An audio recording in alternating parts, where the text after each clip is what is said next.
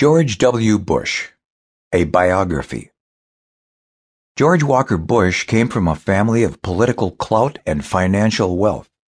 He was born on July 6, 1946, in New Haven, Connecticut, to George Herbert Walker Bush and his wife Barbara Pierce.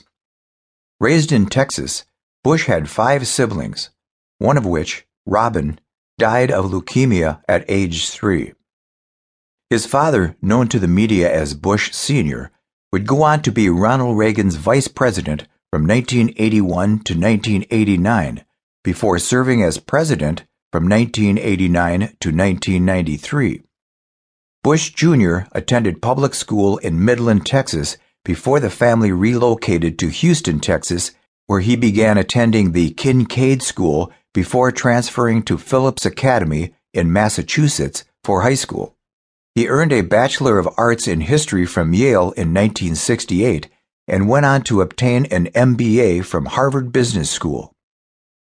After completing his undergraduate degree, Bush began flying for the Texas National Air Guard. His military career would later become a source of controversy during his 2004 presidential re-election campaign against John Kerry. Critics challenged his military record alleging that he had experienced preferential treatment due to his father's position as a congressman in the House of Representatives because he became a pilot despite poor test scores and a spotty attendance record. Upon his relocation to Montgomery to assist with the Senate campaign for Winton M. Blount, he trained with the Alabama Air National Guard. Bush was honorably discharged from the Air Force Reserve in 1974. He met his wife Laura Lane Welch at a barbecue in 1977. Born in Midland, Texas, where Bush spent his early childhood, Welch was a school teacher and librarian who studied at Southern Methodist University before earning a master's degree in library science. They married that same year and became the parents of twin daughters, Barbara and Jenna, in 1981.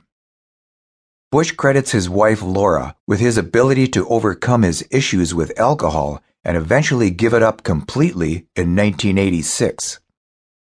His years prior to marrying her had been marked by a number of incidents related to alcohol abuse, most notably his 1976 arrest in Maine for driving under the influence.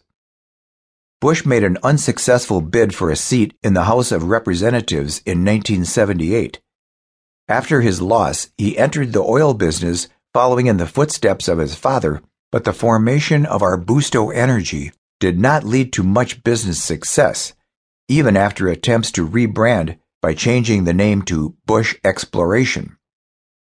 The company merged with Spectrum 7, a much larger company, before being acquired by HKN Inc. After his foray into the oil industry, Bush switched gears back to politics in 1988. He moved back to Washington, D.C. to be campaign advisor and media liaison for his father's presidential campaign.